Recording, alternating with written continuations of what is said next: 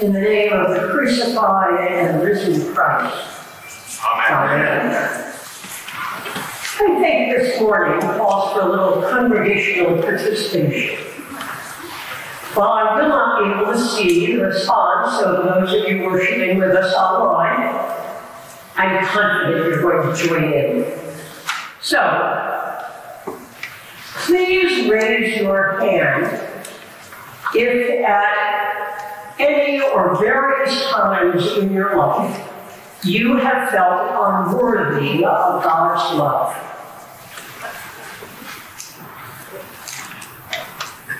Yep, that's what I felt.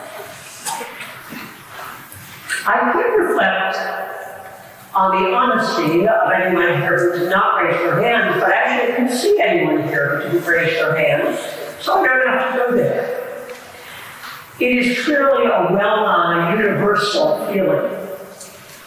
But as a Christian and as a preacher, I have to tell you that if you think, and I think, that we are unworthy of God's love, we are correct. That's just true. We can all list some of the reasons we may feel that way. We can, in a religious vein, probably start saying the Ten Commandments.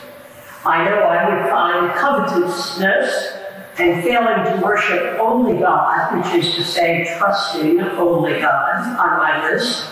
Also, alas, taking the Lord's name in vain. But if we head into our lives apart from the church, we can no doubt name other failings, maybe a host of them. Quite readily. There are some obvious ones some of us know, like irrational anger, lies, small or large, maybe an inability to forgive. We can all name some. Of course, some people get told by the wider world that they are unworthy of love or respect from anyone, let alone God. Our world is in turmoil because of the eons of discrimination based on religion, national origin, color, age, gender, and on and on and on. Which is why I am delighted today that we happen to have the story of an Ethiopian eunuch. We don't know a lot about him, but we do know some pretty interesting stuff. We know he's coming back from Jerusalem where he had gone to worship.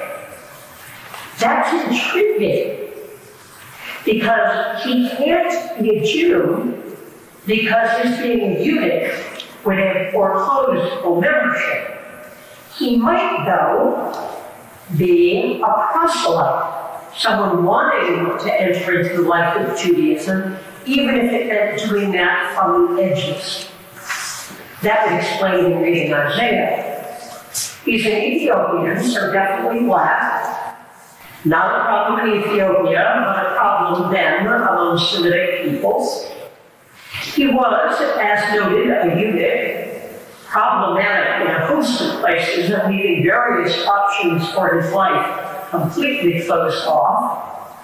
But he has a good job in charge of the treasury for the Candace, the queen of Ethiopia. But that still means, even in court, he's not exactly a free man. So there are plenty of reasons you might assume he's not exactly who God has in mind, given how religions of his time, and frankly of our own, define worthiness. But God will not be constrained. So here is this Ethiopian sitting in his chariot reading Isaiah and finding it pretty hard to understand. I'm not going to ask for a show of hands, but I expect a fair number of us to count ourselves reading passages of the Bible and going, wait, what?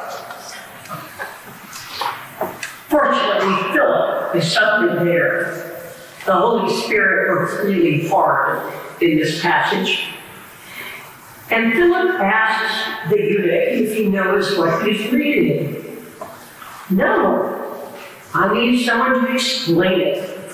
So Philip, undeterred by all the things all a lot of things that would make him wary of this man, hops on up into the chariot and begins to talk about this passage.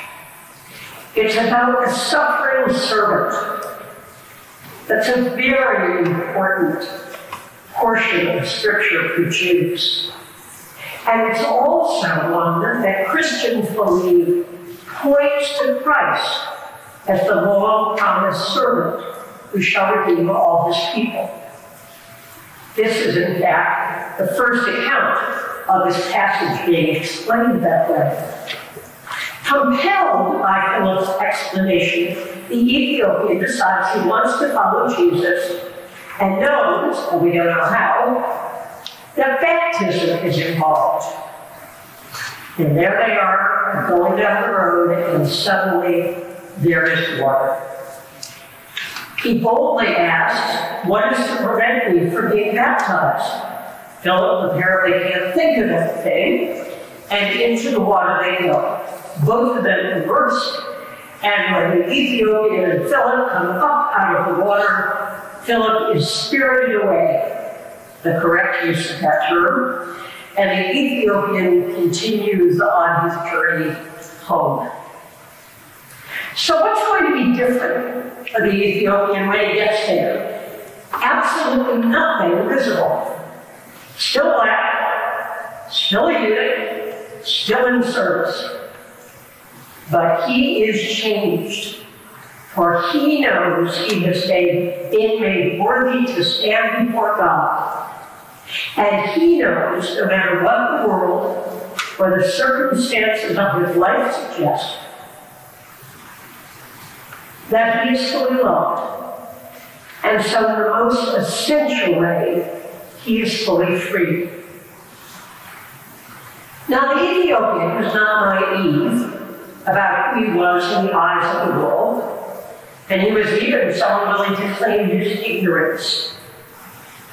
But he had somehow, somewhere, heard and believed that God might choose to love him anyway. And he risked asking for that gift.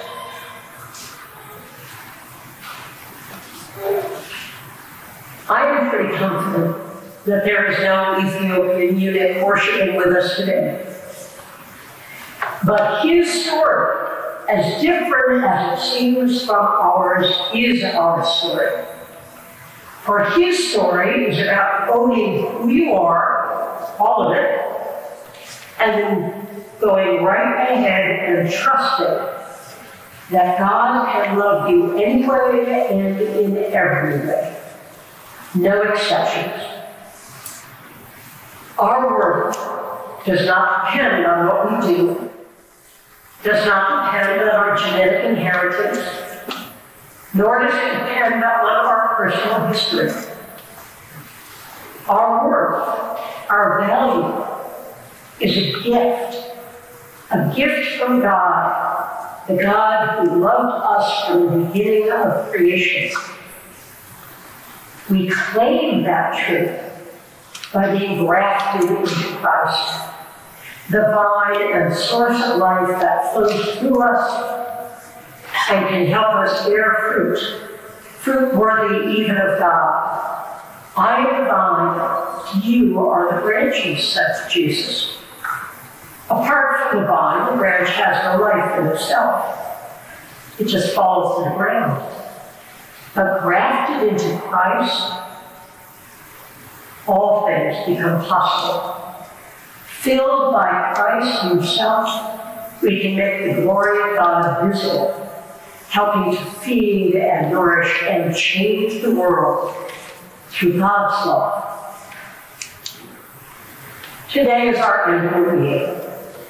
We'll hear a bit, and the annual report says quite a lot about the ways in which we seek to be a community of faith. We've talked a lot in the past few years about the beloved community. That is not our creation. That is not our creation, it is God's. It is the community of all people We're grafted into the love of God that flows through Jesus. Our calling is to use the unearned gift of being grafted into Christ. And to know that that new life starts in baptism, is fed by Scripture, is nourished by prayer, and expressed by our witness to God's love in the world. And we are nourished again and again as we are fed by the sacrament, receiving Christ's body and blood. When we own that gift, it bears fruit. And like Philip, we will know that if we and everyone is meant to know God's love. So, at the beginning, so the end, a show of hands, please. Even if tentatively, who here is willing to start owning who you really are? And nonetheless, trust that God can love you anyway and in every way. Amen.